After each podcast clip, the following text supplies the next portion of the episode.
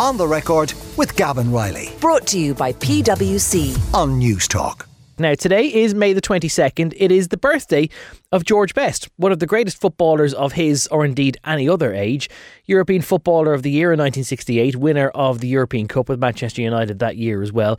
It seemed almost unimaginable that the following year would bring him to Leeside and playing for Cork Celtic Football Club. Uh, what followed was something of a farce, which maybe said an awful lot about the direction not only of George Best's life at that time, but also the direction of Irish domestic football in the 1970s. And Donal Fallon, who only last week joined us from underneath uh, the uh, the bowels of Croke Park, has decided to change codes entirely to bring us Back to the Garrison game, Gav, you know? just, just, just, just in the name of balance, you know.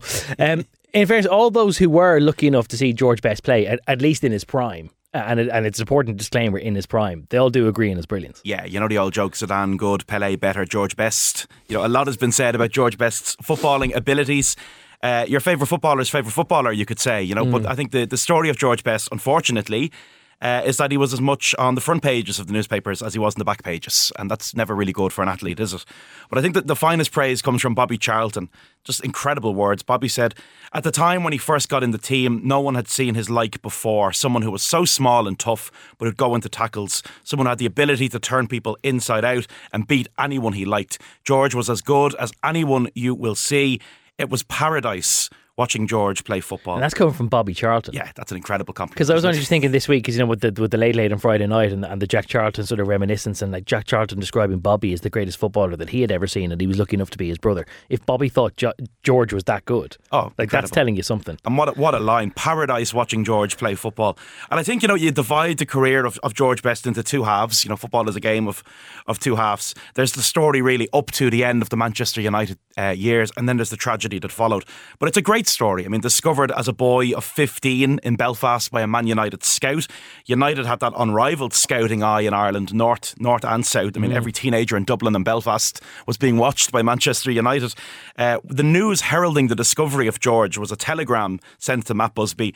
I think I found you a genius. Wow, what more do you need than those seven words? That- this is the way Italian people talk about football. This is like this is religious stuff, you know. Paradise watching George play Yeah. football. I think I found you a genius. Unbelievable. Uh, just you, you reminded me, by the way, when you talk about your favourite footballer's favourite footballer, uh, my favourite footballer uh, retired 25 years ago this week, and it blows my mind that Eric Cantona has been off the pitch for that long. 25 years this week. Wild. Um, this story today, though, isn't about George Best's glory days. It's about uh, a weird time for the domestic game on this country. A really weird time. Yeah, a very, very odd time. A player arriving into domestic football, a star attraction at a time when Irish football was really struggling uh, to maintain the attention of the Irish public. And a league that had been packing in tens of thousands of people just a few short decades earlier was really struggling. And it's not uncommon, as we'll hear. Uh, today in that decade for clubs to look for a star, you know, get us a World Cup winner. So we end up with things like Gordon Banks standing between the posts uh, in Inchicore, which is incredible Which, enough. until you sent in your notes this morning, I had no idea he had ever done that. We, uh, we, we will come back to that. But He's Gor- actually- Gordon Banks, who like won the '66 World Cup with England, Yeah. played for St. Pat's. Yeah, in the 70s. And he's actually legally blind at the time in one eye. and the, the Shamrock Rovers fans chant at him, Gordon, give us a wink, which is brilliant. But he keeps a clean sheet against Shamrock Rovers and he only had one eye. So, you know, vision in one eye. So, what does that say about them in the 70s? Uh, European champions, you know, lining up in Cork, George Best. And it was a tactic, or we might say, you know, it wasn't a tactic, it was a gamble that many clubs took in, in, in the League of Ireland. Get us a big name, get someone off the telly that they know, and hopefully they'll come back uh, to watching. But for Cork, you know, the best bet didn't really pay off, as we'll hear today. And even Bobby Charlton, who we heard praise from earlier on, Yeah, yeah. you know, he ended up playing in the domestic Irish Yeah, he game. played for Waterford for a while. Waterford. Yeah. And there was a cynical kind of view of all of this. Even at the time, the Irish Times wrote about yesterday's father figures from the soccer scrap heap, you know, lining out in the Irish League. But Best was young, and that's the real tragedy of this story. He was still in his 20s when this happened. This is already a piece of two halves because that's another uh, seven word epithet. You've gone from, I think I found you a genius to yesterday's father figures from the soccer scrap heap, and we're only a couple of minutes into the slot. Um, it's qu- quite strange that George Best's playing days actually began with United because you'd think if he was the product of a scouting network, you'd think that he was already in the eye or already signed up with some club on his home island. Yeah, Glentoran, the club he followed uh, as a boy, didn't think he was good enough, which is amazing, isn't it? I mean, that's that's Wow. a great That's the guy who chapter didn't in the sign the story of- Beatles. Uh, absolutely, absolutely. This man won't make it. Uh, but you know, best he recounts in his in his first autobiography. Born in Belfast, 22nd of May today, 1946, into what he called a solid working class family, Protestant by religion, decent and honest in its beliefs. Dad, active in the Orange Order. And Best kind of talks about the importance of some of that in his early identity, but football really comes to dominate his life from a very, very young age. And I love how he talks about going over to United uh, in the memoir when he's picked up by the scout. Uh, really frank, you know, he says United offered us a two week trial in order to have a look at us, and we believed that after that they'd pack us up home again. We didn't think we were setting off on a glittering new career and a new life when we boarded that boat.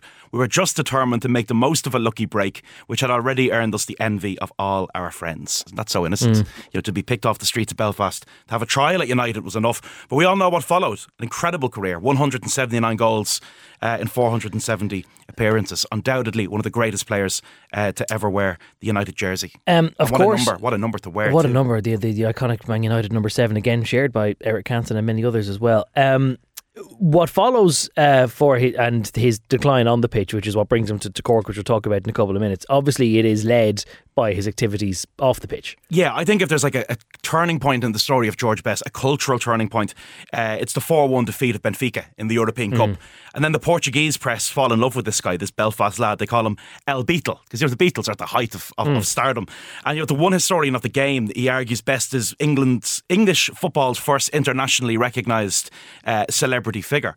And Best themselves. That, that's quite remarkable, even in its own right, because if only two years previous they'd won the World Cup, and then these guys were, were footballers that were known around the world, yeah. for them still not to be considered celebrity in their own right, and then for this guy to come along and go, oh, this is the guy who'll actually make the front pages of the papers as well. Yeah, like he, that. That's a very telling moment. He has the hair, you know. He has the look, and uh, as best remembered, everything went nuts. People wanted to know everything about me, not just my football views, but what clothes and music I liked, what clubs I went to. That's nightclubs, not football clubs.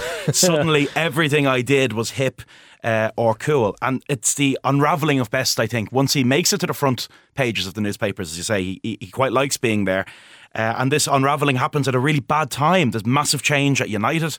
There's the arrival of Frank O'Farrell. I mean, poor old Frank O'Farrell only died earlier this year. Mm. Uh, you know, Corkonian, the only Irish-born manager uh, of Manchester United, and for a long time, you know, he kind of existed as a, a difficult question in a, in a pub quiz, didn't he? You know, who followed Matt Busby uh, yeah. at Manchester United? Mm. But it was a, a, a bad time. Frank lost the job quickly. He ended up signing on to the Dole, chasing wages from United. And it wasn't just that Busby was gone, the, the Busby team, or what was left of it, if you will, began to fall apart. Mm. And people really remember Frank O'Farrell's time for George Best going AWOL. And I don't mean he was on the pitch and he wasn't really present yeah, in the games. No, he I mean, literally like he wasn't disappeared. there. He, yeah. he literally disappeared. Uh, and despite that level of management, uh, that is the reason why Micheál Martin is a Manchester United fan because Frank O'Farrell, the Cork man, was the boss at the time. Very good. Uh, and you can draw some parallels there, I'm sure, about people going AWOL. Uh, I don't know. Um, so where do you go after all of that then? So if you're you're a Manchester United legend and you're disgraced and you're basically literally not showing up for work, what do you do then? He wanders a little bit. There's a spell in South Africa, uh, not renowned for its you know its soccer prowess, weeks there, and then Stockport County. And if anyone knows the geography of that part of Northern England, Stockport is like a couple of train stops away. You know, mm. it's now considered the greater Manchester area. So he hadn't really gone that far geographically, but my God, you know, he tumbled downwards uh, a few divisions, yeah. and you know, a lot of the flair was gone. So that leaves the great question: Why would a Cork club invite a player like that to the Leeside? And I think it, it, you really have to begin this by saying the magnitude of the crisis facing Irish domestic football at the time they invite Best here is extraordinary. Rory Croke, great journalist, capturing that time, he dug into the archives and he, he pulled out this fact I thought was incredible. Uh, a clash between Shamrock Rovers and Home Farm at Milltown in the in the 1970s brought in 55 pounds in gate receipts. 55 Wow. pounds. Milltown, you know, one Yeah. of the spiritual homes of Irish football. Less than half of the revenue once generated by Rovers reserve games. So the league is in deep, deep trouble. There's You can- 55 understand- pounds on the gates. You can understand why they sold Milltown. Yeah, basically, if that's 55 what's going pounds on. on the gate of a Shamrock Rovers game in the 70s. Like the league is in, in deep, deep trouble. So television, then I presume, uh, which we haven't mentioned up till now, is is presumably part of the story here, particularly given how the, the 66 World Cup and then the 68 European Cup had had this kind of global impact because of the reach of the new medium. Yeah, television changes everything. And, you know, uh, today is not only George Best's birthday, it's also Oliver J. Flanagan's birthday, the man who said there was no sex in Ireland before television. Uh, there was football in Ireland before television, and unfortunately, uh, televised football wasn't necessarily good for the domestic game. The World Cup in 66, people had just fallen in love with the romance of watching that on television. It was a massive cultural uh, impact. So you have this game at home that's really clinging on to its true disciples only, if you will. Yeah. And then this idea, yeah, let's utilise the star power of English people to sell tickets. And it works. Gordon Banks, you know, he draws 12,500 people to Inchicore to watch that game, St. Pat's. Uh, Shamrock Rovers. And when the when Pats are asked, you know, why Banks is only playing just one game, the manager is really brutally honest. He says, "We can't afford him. we just we just can't afford to keep So, him." so, so this isn't some sort of like this AWOL or this kind of post leisure retirement. This is like basically exhibition stuff where the Yeah. guy is, is paid a fee to pay for one game, and it's a good payday. And look, let's be honest, the lure of Cork for best is financial. despite being legally blind in one eye. Uh, well, well, no, Banks That was Banks best. Yes. Uh, best is down in Cork, and Okay, look, yeah. Cork is a city that loves football. Always Hmm. has. Cork Hibernians, Cork Celtic. They're all part of the story of the game there. But even in Cork, the attendances had fallen really sharply in the seventies, just like in Dublin. And you know, if someone wants to make a documentary on a bizarre Cork story, I think this is it. Cork is managed at the time by Bobby Tambling, Chelsea legend. He'd arrived in the city as a Jehovah's Witness. He'd gone to Okay. Cork to preach the good word. He was still a great footballer, so he also finds the time to player manage Cork Celtic when he's not preaching about God on the streets. And someone of his stature, you know, some, uh, still a top goal scorer at Chelsea, I think. Uh, he had connections in British footballing circles, and he's asked, you know, we need someone from England that will get the crowds in. We need someone from the English game, and contact is made with Best. Um, so if if there is this kind of established culture where people are coming over basically and, and playing in competitive games, but basically on an exhibition basis, just as a, a, a ruse to get people through the door.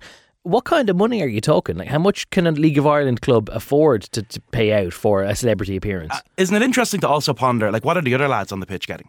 You know, what's Yeah. the goalkeeper getting, or what's you know, yeah, the, what, gu- what the the- guy who gets yeah. displaced by Gordon Banks, what's he earning per And how do they feel about that? I mean, it must have been uh, on one level deeply, deeply humiliating for them. Some some accounts suggest as much as a thousand pounds per game was offered to George Best, which is extraordinary in the seventies? That's on money. a, play to pay basis, and he doesn't have to do away games if he doesn't want to. So it's. It's really strange, and he doesn't seem to show up for training. But December evening, 1975, 12,000 people show up, and Cork Celtic lose 2 0 uh, to Drogheda United, and he's kind of non-existent uh, on the on the pitch. And by the time he lines up again, then for Cork Celtic, subsequent home game against Bohemians, the crowd is now nine thousand. So you've dropped three thousand people from Yeah. one game to the next already, you know, and that says something, doesn't it? Yeah. But as the goalkeeper, Alfie, Alfie McCarthy, he, he was telling it to the, the Echo. He said he did nothing for us. He wanted to take all the free kicks and corner kicks, but as we tried to play everything through him, we were always going to be in trouble if he lost possession. So he didn't exactly win the, the hearts and minds, you might say, of his fellow Cork Celtic Uh, athletes. he didn't win much uh, playing his team either because he didn't uh, end up playing very many times or saying very much about his time there. Yeah, he lines up for three times for Cork Celtic, and then in his autobiography, it warrants just this, right? The games didn't mean anything to me, but they helped me keep fit, and Cork were more than happy with the publicity and the gate receipts. He went off to North that's one- America. one sentence, that'll do. One That's sentence. That's yeah. the autobiography. One sentence. And in, he, he's really dismissive about the game in America, actually, and the fans in America. Naturally, the standard wasn't as high, and the fans hadn't got a clue what they were watching, which is brilliant.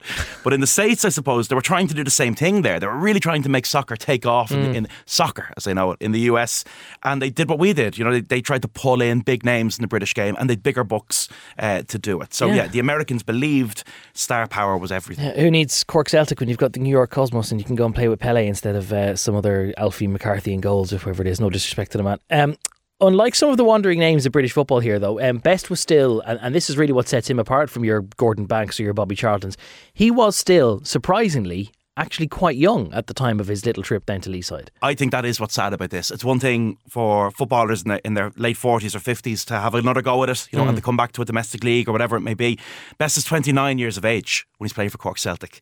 I mean, they're still. And he's already so visually past it at that point. Like, Totally. that's that's dreadful. Totally. There, Yeah. there are brilliant players, and even today at the top tier of English football, who are who are older than that. You know, and uh, yeah, it is one thing to wheel out a veteran legend for a payday in retirement. It's quite another when they're in their twenties and the dream's already over. Mm. And look, big names clearly weren't enough at that time to save Irish football. They tried everything. You know, Rovers had the great Dunphy Giles experiment. They tried everything, uh, but best wasn't even enough to save Cork Celtic. I mean, the club didn't really make it out of the decade. By 79, it was pretty much over. And by 80, it was folded up.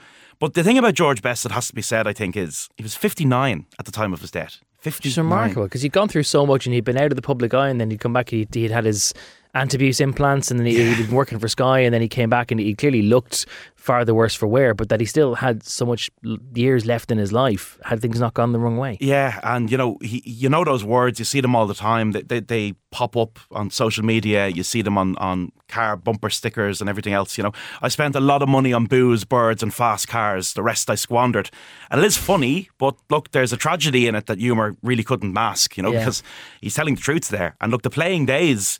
They should have gone on much longer than they did. I mean, there, there was a lot more in George Best than what we got to see on the pitch. Uh, there sadly was, but uh, for the time that he was at the top of the world, he was quite literally uh, at the top of the world. Uh, George Best's birthday, born on this day in, what was it, in 1946, uh, 22nd of May 1946, were he still with us, he would still be, and this is remarkable actually how young he'd be, he'd only be 76 years old today. Wow. Which is remarkable considering how long he's gone. Uh, Donal Fallon, uh, you, not only are you the presenter of the Three Castles Burning podcast and the author of Henrietta Street from Tenement to Suburbia, we're still seeing you on telly for the next couple of weeks, aren't we? Yeah, two more weeks of brainstorm. One tomorrow to drive up the national blood pressure, which is on the connection between postcodes and property prices.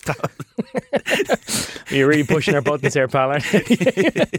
so that's at uh, half past eight tomorrow evening on RTE1. Donal Fallon uh, with Brainstorm, and you can also get him on Three Castles Burning podcast and his book Henrietta Street from Tenement to Suburbia as well, and uh, the community books, which are still, are, are, I'm sure, uh, still on sale in all good bookshops. On the record with Gavin Reilly. Brought to you by PwC. Sunday morning at 11 on News Talk.